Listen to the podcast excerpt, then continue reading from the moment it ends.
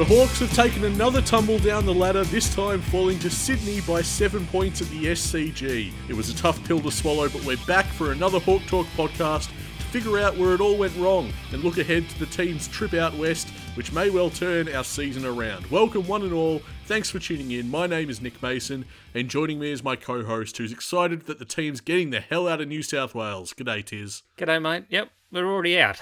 Already in Perth. Just seen Clarko on Foxtel talking to Robbo and uh, Jared about how, you know, the effort was there, but the skills weren't. That about sums it up. I just want to point out for listeners, if you don't mind, uh, this is what we're affectionately terming a Scotch cast. You are prepared for the occasion. yeah, yeah, yeah. I actually usually refrain from being the alcohol on the pod, but this week seems appropriate. Anyway, it's the turning point, mate. That's that's what it is, right? We get out of New South Wales, and just like West Coast, off to the west, and we'll be seeing Tim O'Brien kick seven like Kennedy did yesterday. It'll be terrific. It's all about attitude. I'm going to quote uh, Sam Mitchell on this because I happen to think he's right. He sees the, the trip out west as a circuit breaker that the club sorely needs, and I think a lot of Hawks fans, myself included, are really pinning a lot of hopes on that being true. Yeah, I don't know what's going on in the um, in the New South Wales hub, but it hasn't worked for us. There's a lot of questions hanging over a lot of people now, their careers. Uh, Hendo's back in Victoria, I think, after he damaged his knee. So, had a couple of casualties. Our personnel, we haven't been able to get any consistency there. So, you know, it's going to be tough from here on. But nine weeks left. You've got to decide what you want out of them, really. Do we do we still aim for finals? Which sounds like Clarko's pretty keen to make finals. We've got Bruce and Impey back on the team sheet this week. So they will greatly improve just for having them in. But um, the other way you can go is to blood some youngsters. Well, before we move on to what we're going to do next in the West, we uh, we'll see if we can actually salvage something from this game at the SCG. Sydney 9 6 60 defeated Hawthorn 7 11 53. Now, this was from hawthornfc.com.au. Uh, Clarkson refused to lay blame on his players' effort levels, saying the foundations were there for a win, had the side been able to capitalise on opportunities. We won the clearances, contested possessions, inside 50s, and the tackle count against the Swans, Tizz, but uh, just couldn't get the job done in the end. No, it was a good effort, really, but God, it was frustrating to watch. I think I had my worst Twitter experience on the weekend. For others, obviously. I think I gave out the worst tweets of my Twitter career. oh, come on. What makes you say that? Oh, I had a crack at just about everybody, I tell you. no, we could have easily won that game, but uh, now in the it's not Wednesday, as as some fans suggested that we recorded on Wednesday because it took me that long to calm down. Um, I think it's possibly good for the group that they lost this close one because I don't think it was a good enough effort to deserve that win. No, of course not. No, it would have been such a hollow victory to escape with the four points. We did not play like we deserved it. And some of the stats, although we did have Sydney's number in a lot of areas, I'm looking at our disposal efficiency. Okay, let's say, before I go any further, obviously the conditions weren't great. So we have to keep that in mind. But our disposal efficiency in the game was 15% below our 2020 average. 15% ain't small. Our efficiency inside 50 was around 10% below our 2020 average. We had 25 marks less than our 2020 average, and only three marks inside 50 for the whole game. So what you're saying is it's a subpar performance. I'd hesitate not wanting to say average again. it was a subpar performance that probably didn't warrant a win, mate. And I know that some people are not going to want to hear that, but I dare say, I, I would predict most Hawks fans were as frustrated as us. It was not easy watching, and I don't think we deserved the win. And Dane Rampe was excellent. If we'd been able to, to uh, shut him down, or even Lloyd, as we usually spend a lot of time working over Lloyd when we play Sydney, but Dane Rampe, with only one hand fully functional, he was terrific. Got to make mention of him. And at our end, we had Sicily, who was dominating.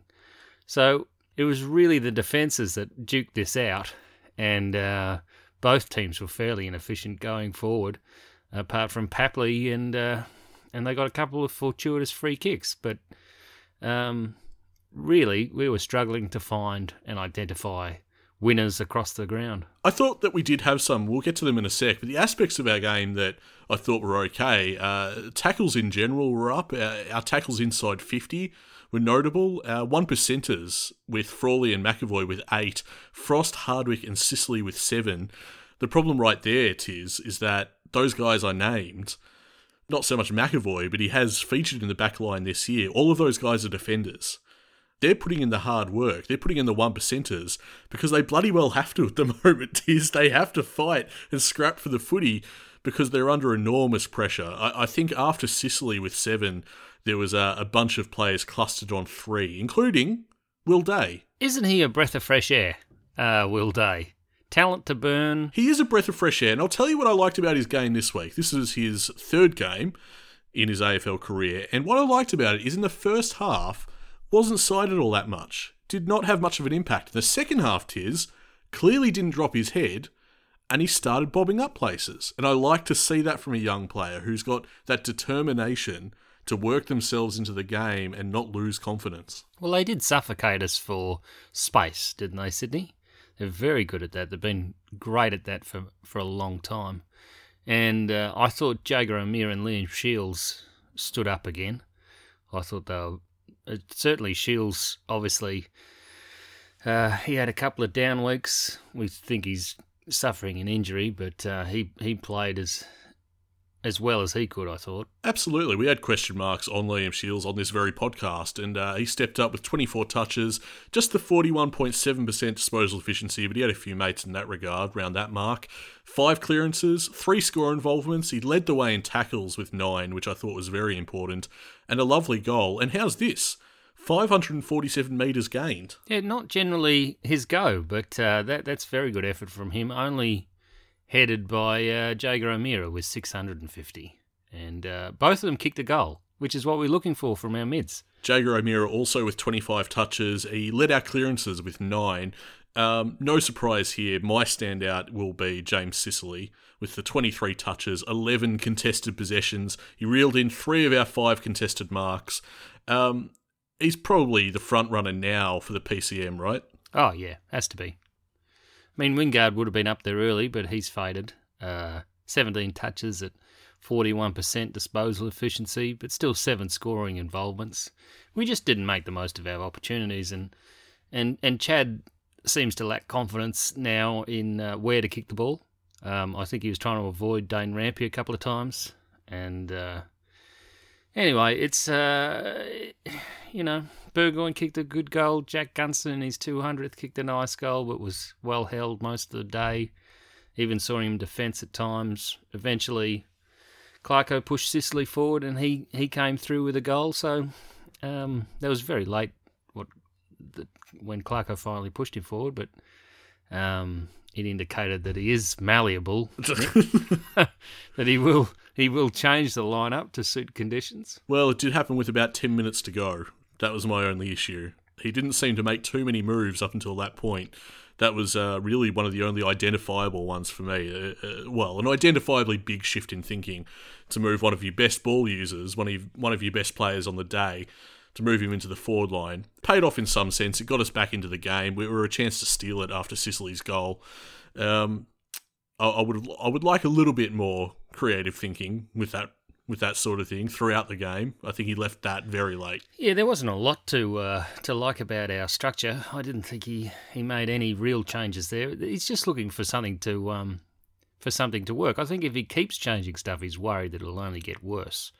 Is that is that what you reckon? Yeah, I do happen to think that, and I think um, that's evident through selection as well. Uh, I, I, think people very reasonably had a bone to pick with um, Keegan Brooksby's selection, and well under the big fella, I think he performed admirably for his first game for the club. I thought he was quite good, although that uh, that kick down the line he did, Gary Lyon seemed to think that that was the most uh, egregious first touch he'd ever seen in his uh, his live long days, kicking long down the line, um, like everyone else in our team had. Apparently, Keegan Brooksby doing that was uh, just. Just a what? What would you say? The straw that broke the camel's back. I thought that. Oh God, God, I got sick of Gary listening to him. I know he's got a good relationship with Clarko, but geez, he can put it to some of his players. he's very critical at the best of times. Uh, Keegan Brooksby, I think, did have a solid hit out for the Hawks. Um, but I would think it would be very reasonable for some of our fans to look at that selection and go, why are we playing a 30, 31 year old in this side at the moment? And I, I understand the reason. Oh, oh, I have the answer. Okay, I'll, I'll defer to you I, I, rather than me say it. We're going to meet him on Friday, mate. He's uh, running around in the. Uh, what number is he for the Carlton? Doesn't really matter. He's the ruck there. Pitto left the club, and now we don't have much cover in the ruck. Yes, that's part of the answer. The fact is that Ceglar was out, uh, McEvoy needed support, and then Tim O'Brien was injured. So rather than uh, dismantle the system and the structure that we've been persevering with, uh, that is, tis the losing one uh, that we've had for the past three, four weeks now. Um, he needed to maintain it, Clarko and the coaches, so they put Brooksby in. It's as simple as that. That's why we saw a 30, 31 year old out there. Um, will they persist? There's nothing to suggest they're going to change anything about that. Uh, we have to talk about, and I'm sorry, Nick, I have to bring it up. Mitchell Lewis, mate. What's the go? I knew this was coming. Um, I haven't been looking forward to it. uh, what is the go? He played 75% of the game for one kick and one hit out. That's the go, mate. And you can't defend that. I wish I could, but I can't. Is the service just too poor for him? Oh, look, I, I think it's pretty clear that the service is horrific, but you can only pass the buck for so long, mate. One touch in a game of footy, or three quarters of a game that he played. Did he have a tackle, mate? You know, I don't think Mitch Lewis committed to a tackle. I, I, I know he committed to a bump. Yes, and I have to point this out because I think that he's having shoulder trouble. He had a reconstruction in the off season, and I don't think he's um, he's feeling confident in his shoulder. He's not tackling, and so that's what we're that's what we're seeing with him. It is interesting, isn't it? Because it's the second time in a couple of games that he's been found out in that way. It's more than a second time this year. Now, it's been quite obvious that Mitch Lewis is reluctant to commit to a tackle, um, which he must be under instruction for, I suppose. When I say second time, there are two very major glaring instances I can think of now where he's kind of been in the spotlight. He's had his moment. We need him to crunch a guy, need him to tackle, and he hasn't gone for it. I don't know. I, I guess there might be something wrong with him. Um, does he play this week? Depends on who we have available. I think Tim O'Brien still might be out. Um, Ceglar might be available. That might change things up. Uh, I don't know, mate. I feel bad because he's just so lacking in confidence at the moment. Look, it'll turn for him. And uh, one of the fellas we've watched it turn for this week, I think, is Harry Morrison, who stepped up. I felt he's gone through that low patch of form. Um, started off really, really promisingly in his career. And uh, just like we've seen probably this last month from um, our best and fairest winner, Worpel, who seems to be in a dip, in a trough and uh, hopefully he comes out of it sooner or later. But um, Harry Morrison took a while to come out of it with injuries, and I just think it's part of being a young fella. You uh, you come into the system, um, you're full of enthusiasm, your body's pretty fit, and then you cop a couple of injuries, and you've got to work through that. You've got to process that and keep going, and uh, this will um, this will make him a better player. These struggles. And uh, I still hold, you know, a great promise in Mitch Lewis. Oh, preach to the choir, mate. Me too. I hope he can turn it around. This is a huge test for him. Massive adversity to overcome. Um, and he's not alone in that either. I mean, no support up there with him. So he's one out, basically. That's what I mean. I mean, he's meant to be on the weekend. He's meant to be one of the focal points of a forward line that simply isn't functioning right now. And you go back and look at what Tim O'Brien was offering in terms of goal output and you look at what Jon Patton, when he was on the park, was offering in terms of goal output, you know, he's got mates, Mitch Lewis. He, he's a, a victim of, of a system that's not working too well and probably his own confidence and probably injury history too. So there's a lot working against this young guy. And lack of opportunities. But, you know, it's uh, it seems to have been something that's happened in New South Wales, and I just hope it doesn't follow us over to Perth. It's probably a combination of the grounds um, they've always been close games at, at, at Sydney, really. Um, I thought we'd have the wood over them. They had a lot of injuries out, but it just seemed that they were prepared to lose more than more than we were, and I think their um, their aggression with the ball movement was what found us out in the end. It's almost as if uh, Longmire and, and indeed his players out on the ground, they kind of worked Hawthorn out in the end. They, they just flicked a switch and they went, okay, well, we're going to play this way now and see if this works.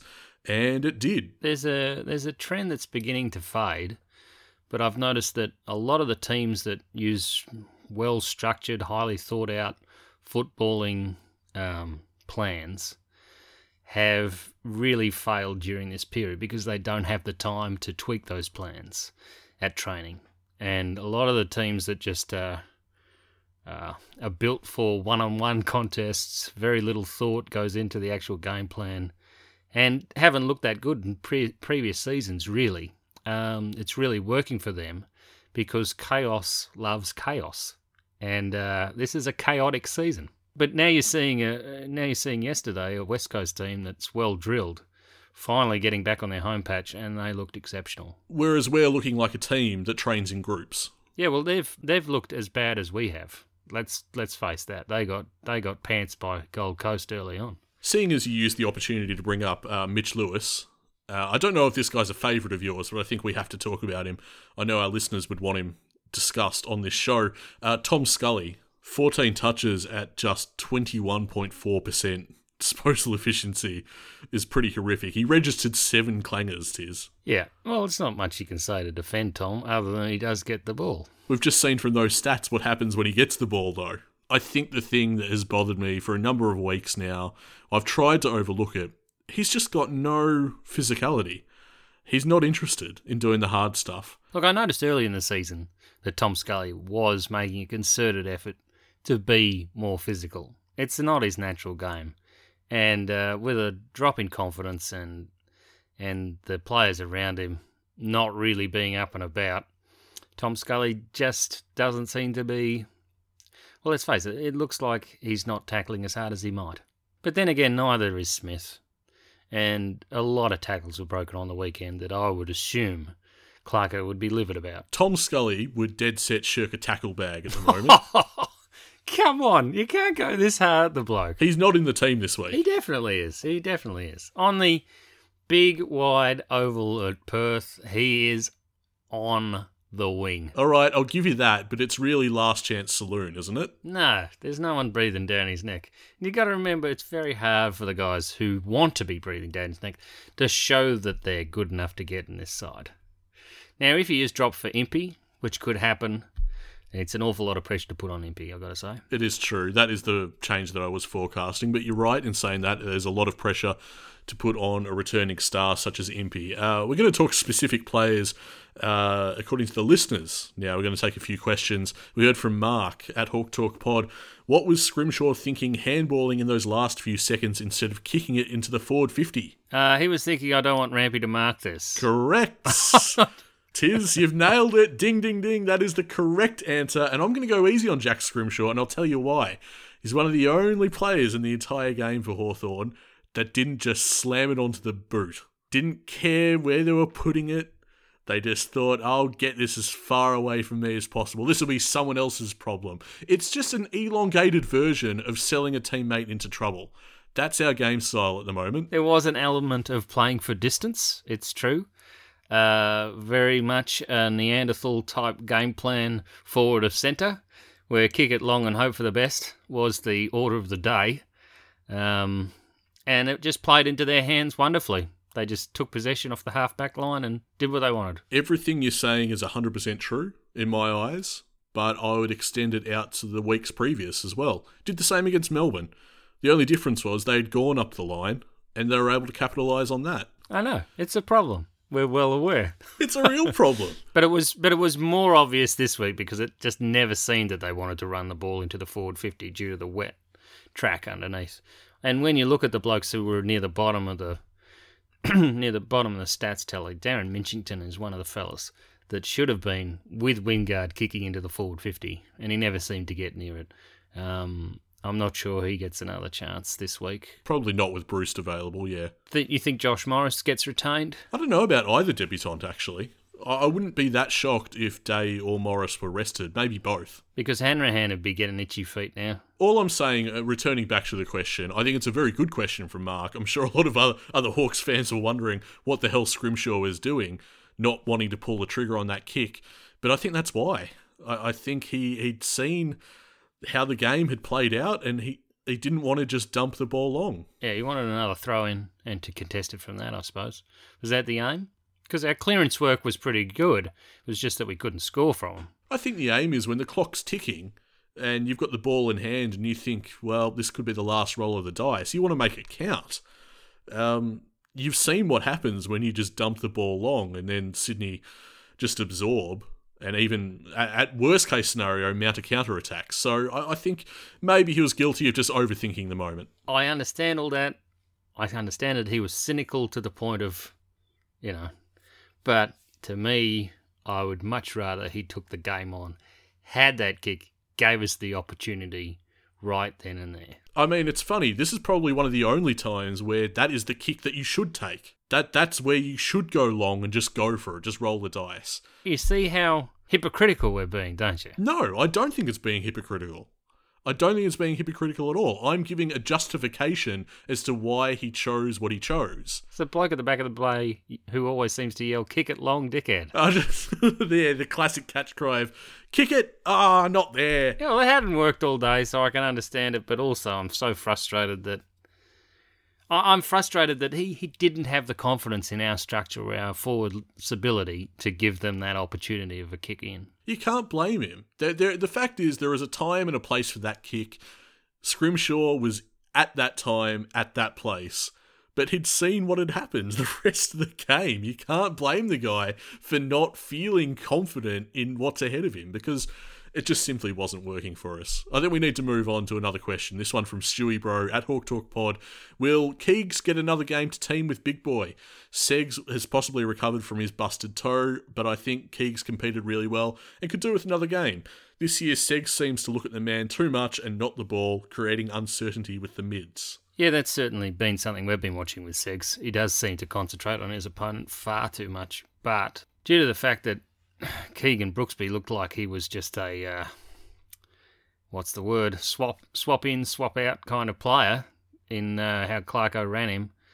Um, I don't think that he will play Segs and Keegs together in the same side, even though it might be a good idea due to the fact we don't seem to have any tools in that forward line to run off. And he has taken a couple of de- decent marks um, in the pracky matches we've seen in packs, and he's just a big boy. It'd be the second big boy, as it were.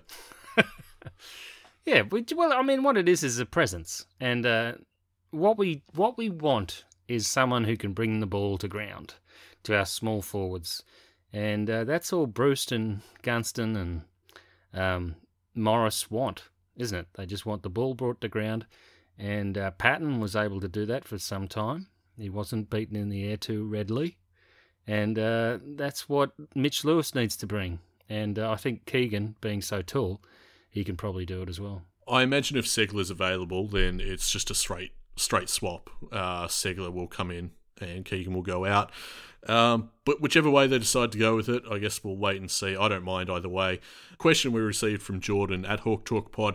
It has to be time to move on from Silk. Re signing him as opposed to letting him go to the Gold Coast is definitely seeming like an oversight. Well, you know, yes and no, Jordan. I mean, there are, that decision around his re-signing was not based with pandemic circumstances in mind. There's been a lot this year that was not predicted.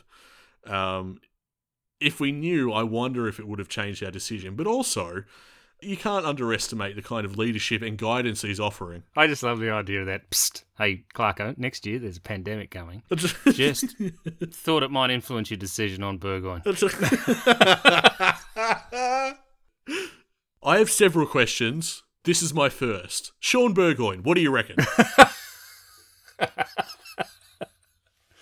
and uh, probably good to invest in some toilet paper, by the way. Because, as we know, it never comes back. Never restocked. Now, uh, I was talking to Shaun, We're on first name basis, of course.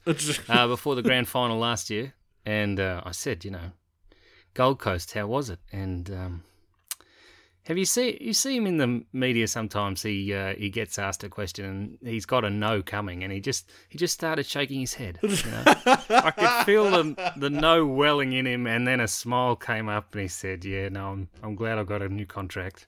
And I thought, oh, fantastic, you know.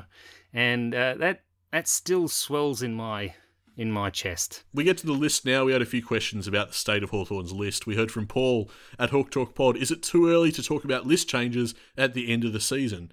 Uh, I don't think so. Yeah, because it could be an absolute exodus depending on what changes are enforced on, on every club. I, I'd say, especially now, it's not too early. And I'd say in any given season, mate, we're all always kind of got an eye on these things. Imagine you have a um, a season ending knee injury or something. it's just shambolic situation, really, isn't it? Shocking to be to be that guy and uh, not know whether your career is going to be curtailed due to lack of opportunity. And then there's other guys that are on our list, like Jackson Ross, who doesn't seem like he will get an opportunity to show off uh, his wares to not only our club but to any suitor at, at any other club. Yeah, kind of just fallen through the cracks at this point, which is incredible to think of the year he had last year, and now now he's not getting a look in with Hawthorn. And as you say, there is the risk that he, he just isn't seen by any other club. Uh, and this, I think, is the crux of it. Nick asks, just a random question: Do we realistically think we can win a premiership with this group of players? And if not, who do we need to bring in? Well, we have got that as a subject on one of our Patreons, actually. In uh, we forecast the team in 2022, um, which of course is the Hawthorn Premiership side. and uh, we just look at where we have Will Day and where we have our first round pick from the end of this year and what position they're in and how on earth did we get Max Gawn out of Melbourne, which is a terrific. you wish. You would love it. Oh, look, um, we do have a staggered list, don't we? We have a lot of young players. We have a f- few in the early 20s, and then we have a 26 year olds where Jaeger and um, Tom Mitchell are, and then we're up into the 30s pretty quickly after that. And uh, it's not a very balanced list, but what it means is that if you have three years to those young, that young core, we're back in the we're back in the window again. As long as they're good enough obviously. Well, that is the issue, essentially. You're adding three years of time, but you also need to add three years of experience. And we're currently not seeing too many of those guys actually be rewarded with that experience. I know, obviously, this year is uh, we've got extenuating circumstances to deal with, but it's a question of actually putting the time into these guys to see where they are going to be by 2022. I thought ahead of time, I thought ahead of this season that we were at least going to be contenders uh, do I think we can win a premiership with this group, with this group of players? Well, now I'm not so sure.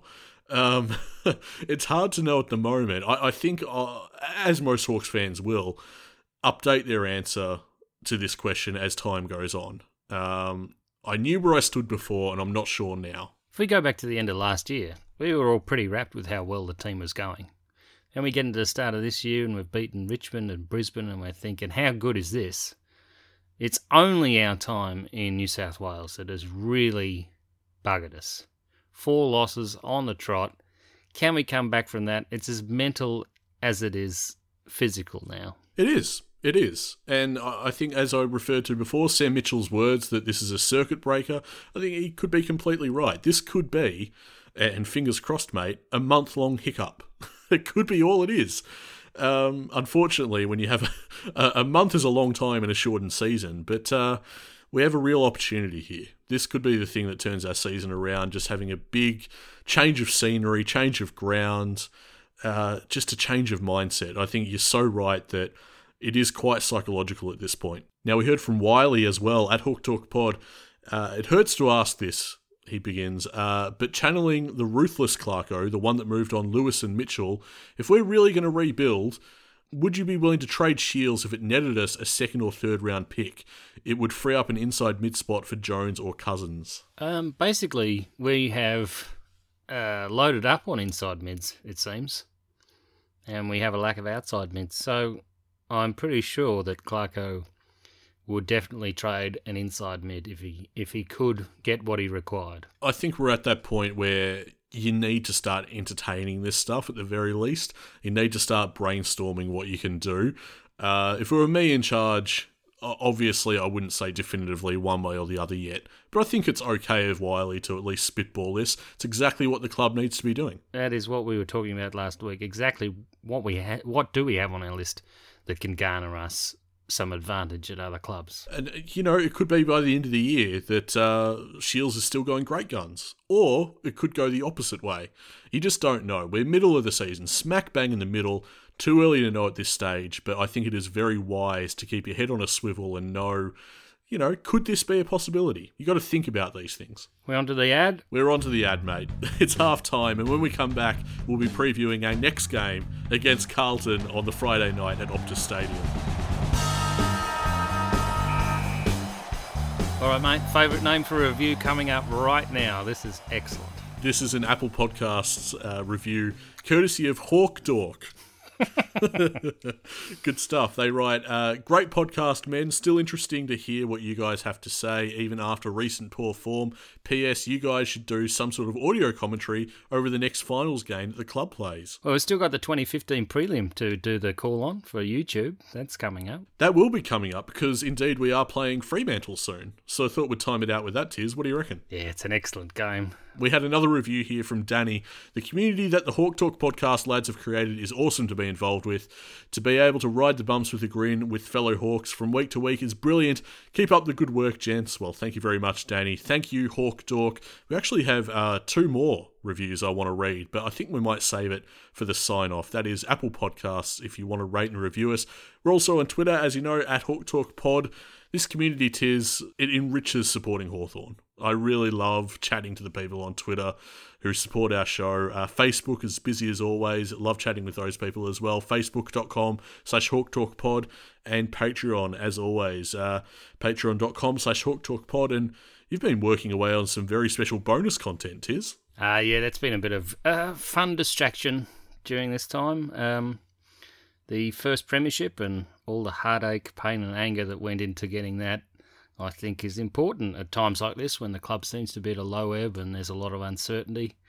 Um, we can look back and I was actually this will be a little bit strange, but I was I was looking through what actually happened in '61 worldwide. All right. And uh, we think that we're living in some strange times. Well, back then, some of the events that were going on were just as were just as strange, and off the back of uh, the World War just being 15 years prior, you wonder if people had just about had enough, to be honest. So um, it's not always easy.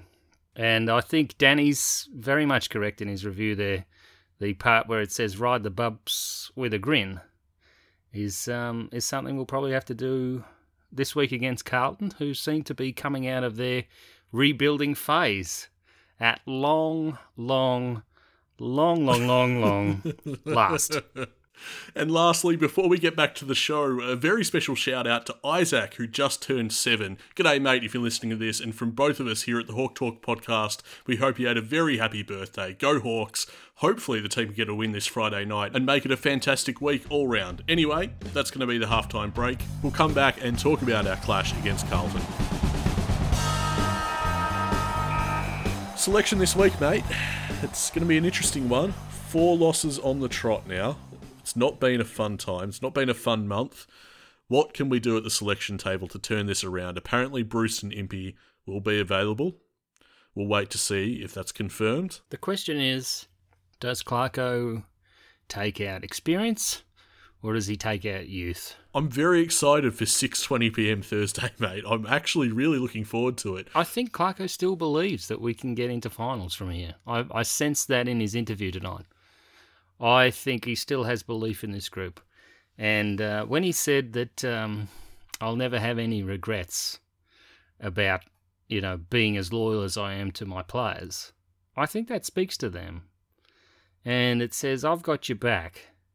And there's not a lot of coaches that act that way. We heard from James at Hawk Talk Pod.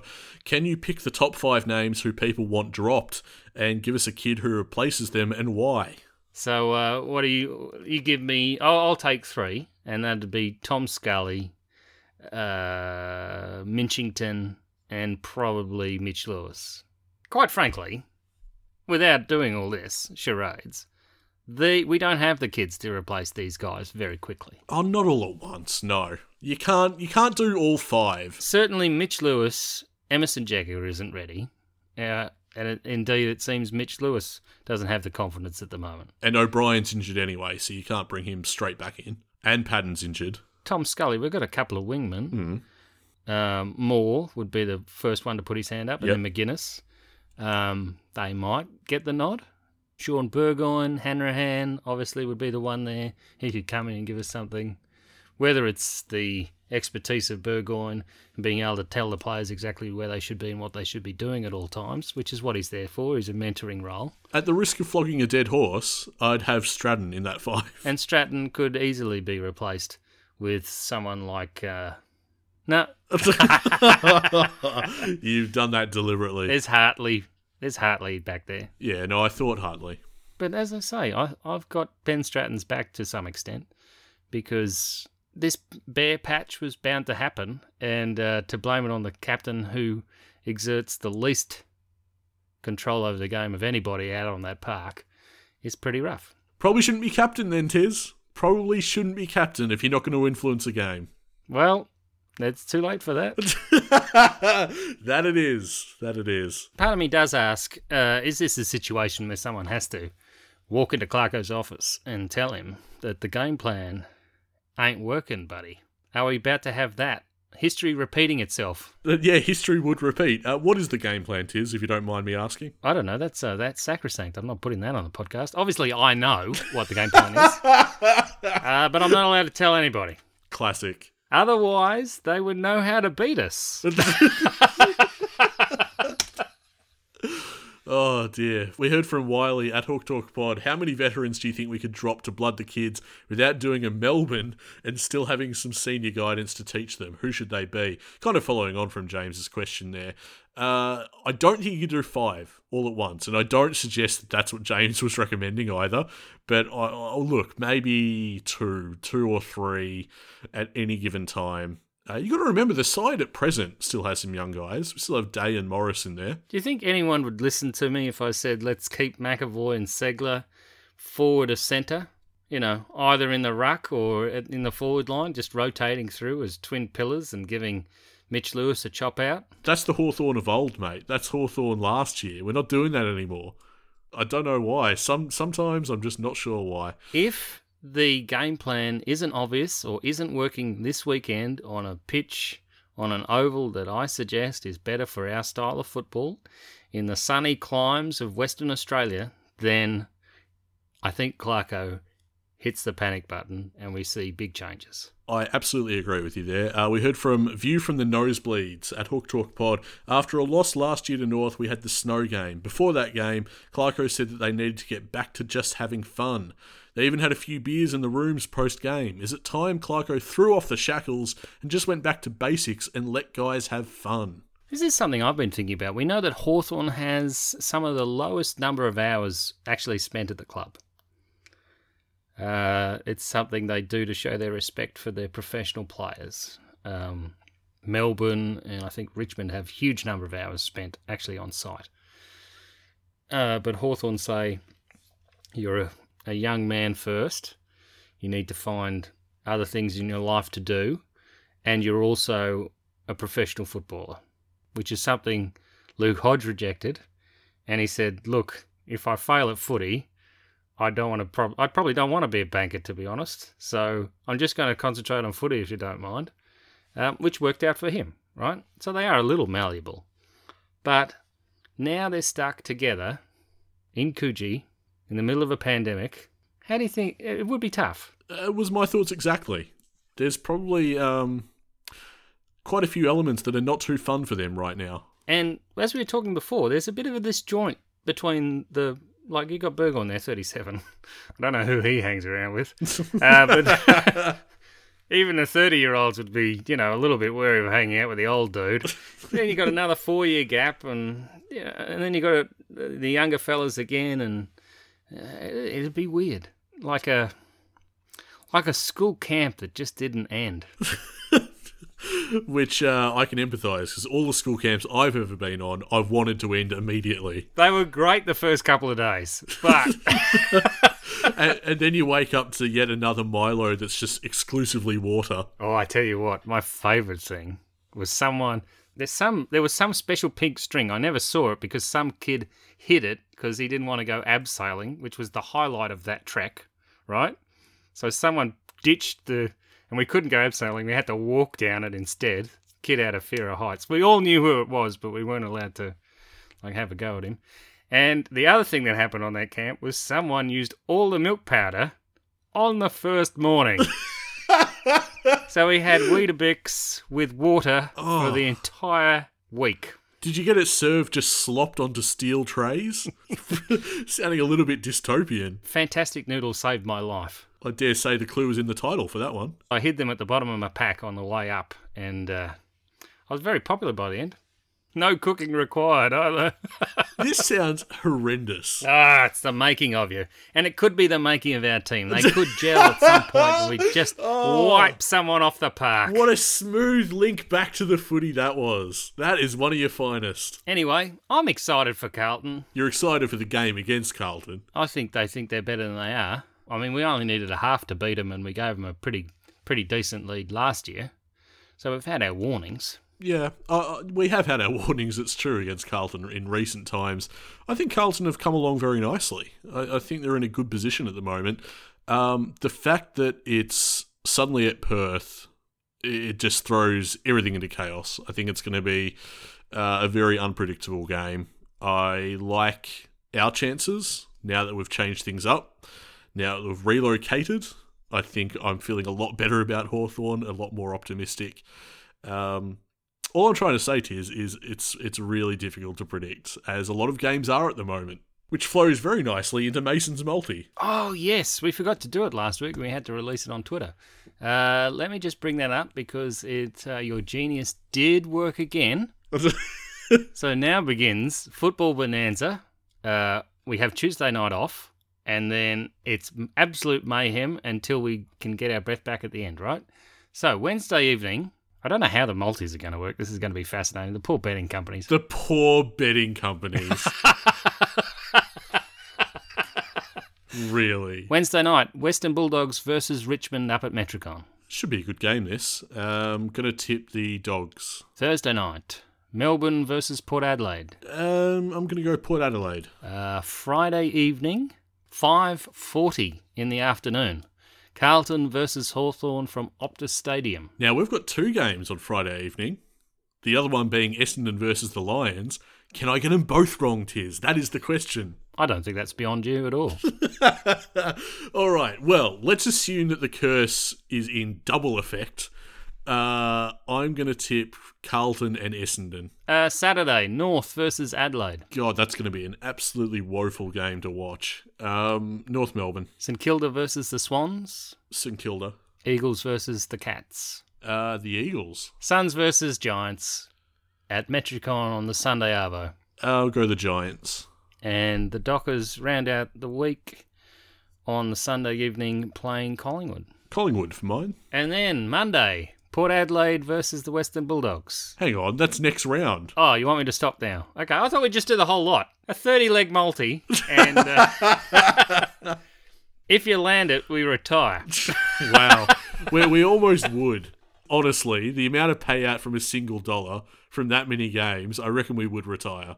Anyway, we must move on as we look to wrap up the show. Just a couple of final questions. We heard from the Fishman uh, at Hawk Talk Pod. What music would be played for each individual when they kick a goal? All right, you know that bouncy noise that Pepe Le Pew does when he's sort of approaching his love? I want that to accompany the skunk Minchington. Called the skunk due to his hair. Not strictly uh, music, but a noise, sure. If anyone knows uh, Sure Shot by the Beastie Boys for, for Luke Bruce, I think it would be fantastic. Look it up, kids at home. this old man's down with the rap music. Is, is that rap, is it? Okay. oh, the best response. I could not have asked for a better response. Oh, we are just two old white men who know nothing. this is all we have in our toolkit, listeners. We, we know a bit about the Hawks, but then not much else, it looks like. Maybe Jurassic Park, maybe handle. If Hanrahan ever gets back in the side, you've got a couple of things lined up for him that are of a musical nature. He's bought us some time there, has Ollie, so that's good of him. That'll be all that we have for this week for the Hawk Talk podcast. Uh, I did say I want to get to some uh, reviews, just some other ones we had on Apple Podcasts. Uh, of course, if you do love the show, hit us up there with five stars. We heard from Yasith Del Alwis. And now, I am almost certain I've murdered the pronunciation of that name, so please forgive me. They write, Been listening to the podcast for years. I couldn't think of a better way to listen to people talking about footy, specifically Hawthorn footy, with a clear, level headed, and detailed discussion, unlike the cesspool that is the AFL media. Cheers, boys. Keep it up. That's a good phrase. I like that cesspool part. And we heard from Tress Sydney. Uh, Nick and Tizz are so funny. Look forward to each week's match debrief and preview. Keep the light-hearted analysis up, boys. Great entertainment. Well, I think, uh, Tress, that we, we did finish with a bit of a flurry there. We found our good spirits. Or in the case of Tizz, he started with scotch. there you go. uh, Twitter at Hawk Talk Pod. Follow us over there and be part of a great community of fans. And you can do so on Facebook, which is also building nicely. Facebook.com slash Hawk Talk Pod. And Patreon is the big one for us. Your support makes this show what it is. It means that Tizz can devote some time researching the 61 flag. It means that I can catch up to all the amazing work he's doing when I get time. But either way, we're able to bring you bonus content by you supporting the show and uh, able to make time in our lives to uh, do what we love doing, and that is putting out this podcast on a weekly basis. And talking about the club we love and uh, why we love it and how much we're going to love it in the future. Because uh, hashtag always, after all this is over, we'll still have the club. We'll go back to the footy, and this will all be a blip. History shows, mate, that Hawthorn doesn't languish for too long. Uh, we're living in the anomaly at the moment, and if Hawthorn can find what they were doing before we got to bloody New South Wales, then everything could be much brighter in a month. And we'll be there.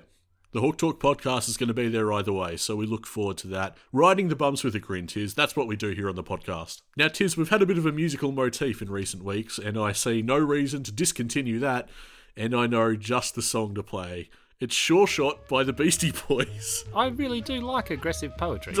that has been the Hawk Talk podcast for another week. We are a happy team at Hawthorn.